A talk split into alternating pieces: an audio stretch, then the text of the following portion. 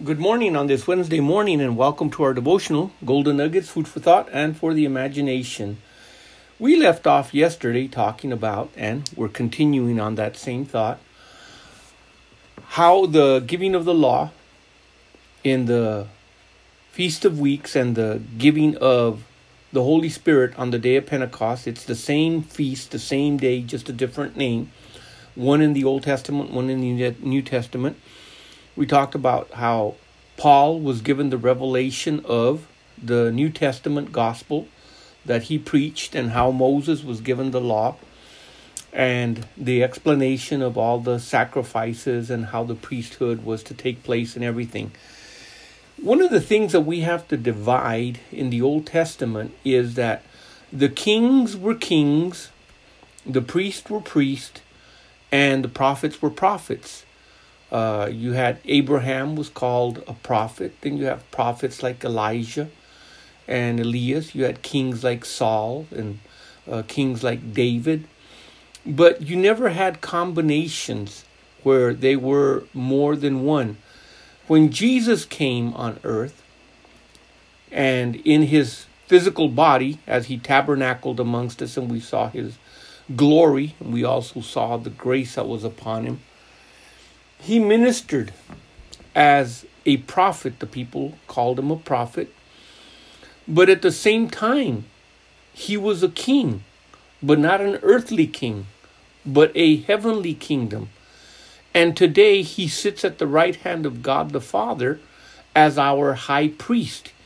Three offices that he fulfills. Now, this is important for us to understand because it says in the book of Revelation in chapter 1 in verse 6 and he has made us. He has made us, and he has made us kings and priests unto God. See, it's unto God that we're made kings and priests to rule and reign with Christ forever, and at the same time to minister as priests those sacrifices of worship and praise and the things that glorify, honor, and bring the majesty of God to its fullness in the sense that we are that redeemed. We are the act of God through Christ. We are the accomplished work that He in us, His image is transferred or transformed in us, and we become more like Him, so that God now has sons and daughters that by the time the millennium and the rapture and all of these things happen, we will no longer be having to fight off the the temptations of the body or or sin because we will have had been given a glorified body. And it is not susceptible to the temptations that the physical flesh is susceptible.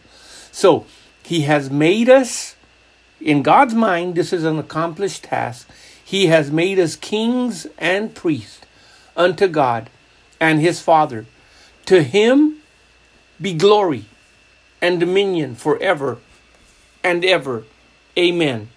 And then we read in Revelation in chapter 5, in verse number 9, and they sang a new song, saying, Thou art worthy. So get accustomed to saying, Thou art worthy here, because it's definitely going to be the song that is going to be sung up there by the multitudes of the redeemed. And they sang a new song, saying, Thou art worthy to take the book and to open the seals thereof. For thou wast slain and hast redeemed us to God by your blood out of every kindred and tongue and people and nation. And in the book of Revelation, when you do read it and study it, it always includes it in the sense of four. Uh, whether it's speaking of the word uh, kindred, uh, out of every race, out of every tongue, uh, out of every language, and out of every people.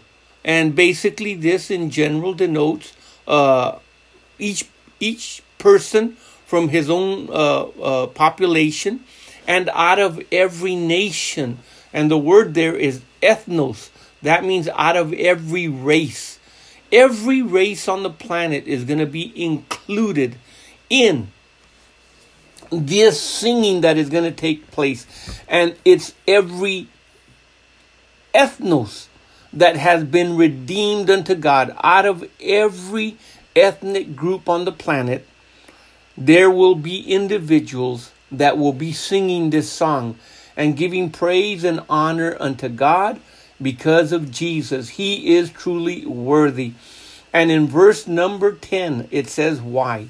Revelation 5:10, and has made us unto our God kings and priests, and we shall reign on the earth.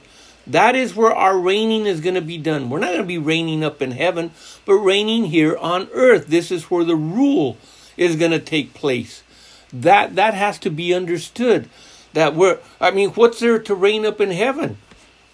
God already reigns the heavens, but the prayer was, Our Father which art in heaven, holy, holy be thy name. Thy kingdom come, thy will be done on earth as it is in heaven. So, that now takes us to a very important thought as we consider uh, the whole Feast of Weeks, the counting, the the ingathering of the of the harvest, the the ingathering of the of the first fruits again of the summer, not of the spring. So going back to the book of Leviticus, chapter 23, verse 15, let's go ahead and read out of that chapter what it was that God gave to the nation of Israel. And then let's learn from the figures and the types and the shadows and the patterns that are laid out some of the things that are so important that stand out. They are prophetic in nature. They speak about Christ. They speak about the church. They speak about the individual believer and Christian. We just have to see what God has in His Word in stored for us. And this section is actually going to cover the two leaven wave loaves. These are the two loaves that were waved before him and and basically the the the sheaves that were taken and and the wheat that was taken. And from there of course the flour uh, was made. And then of course there is the bread that was uh, cooked from that. Let's read and look at it and its significance. We won't be able to cover everything but we'll cover as much as is possible until on thursday we continue again. Leviticus 23 15 and you shall count unto you from the morrow, that means from the after the day after the after the Passover or the Sabbath, uh, from the day that you brought the sheaves of the wave offering. Seven Sabbath shall be complete. God commands them to count every single day up until they get to day 49 knowing that on the 50th day, that was the day of celebration. That was the day when these offerings were offered and waved before God.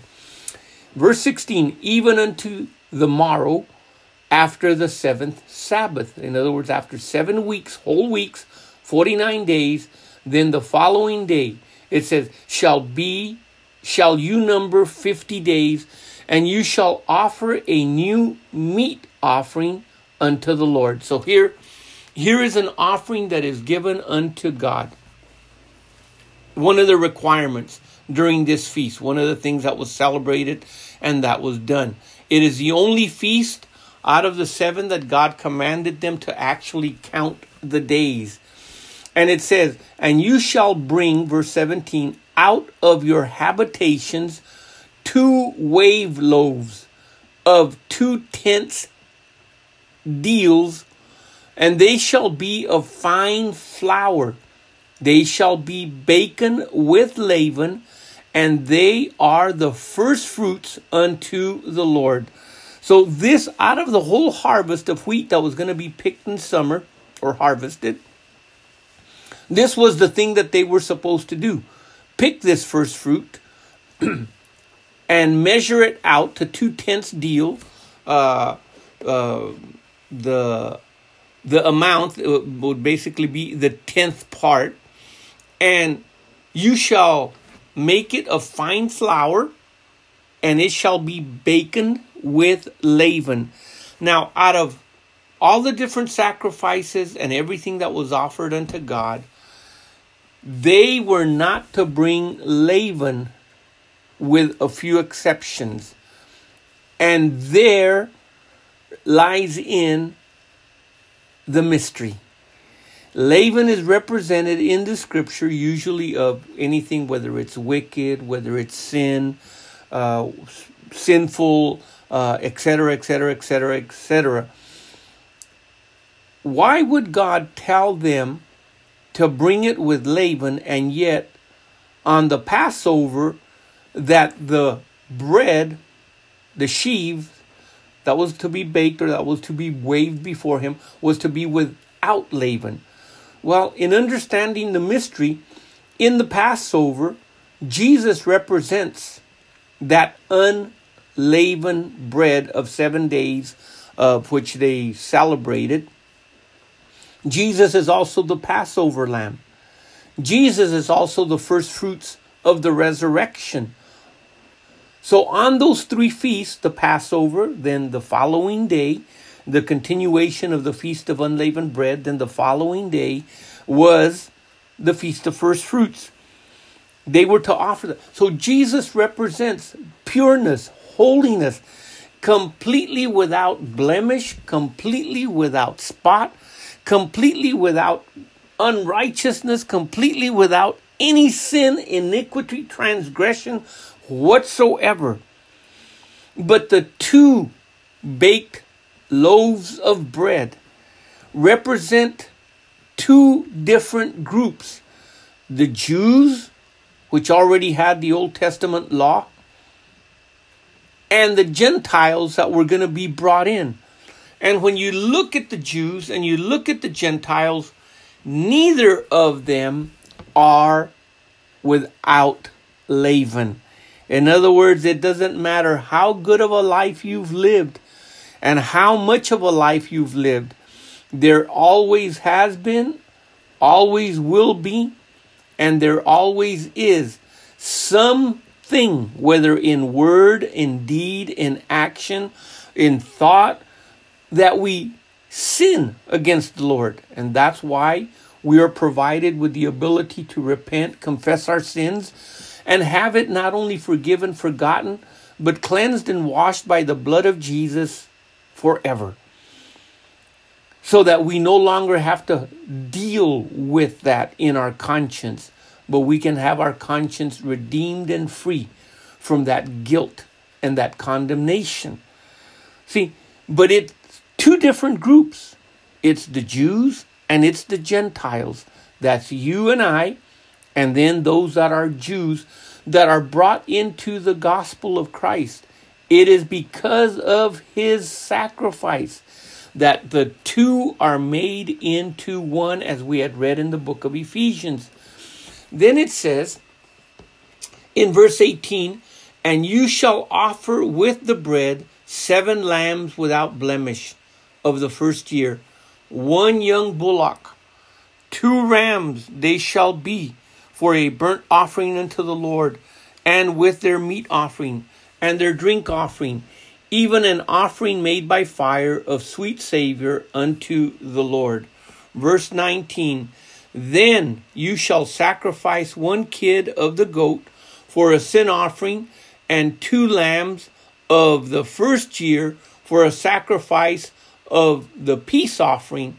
Verse 20 And the priest shall wave them with the bread of first fruits for a wave offering before the Lord, with the two lambs, and they shall be holy unto the Lord for the priest.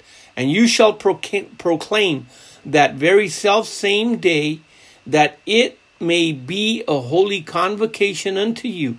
You shall do no work, no service therein, and it shall be a statute forever in all your dwellings throughout your generations. Now, that's a lot to take in because this is what would take place on that 50th day. And everything that we have just read has a very special significance to the body of Christ and that which represents Christ and that which involves our ministry and the work of the Holy Spirit in Christ on the day of Pentecost. Well, join us tomorrow as we continue on Thursday, explaining a little bit more and seeing a little bit more, like in a mirror, ourselves and our Lord in all these scriptures. Until then, the Lord richly bless you. In Jesus' name, amen.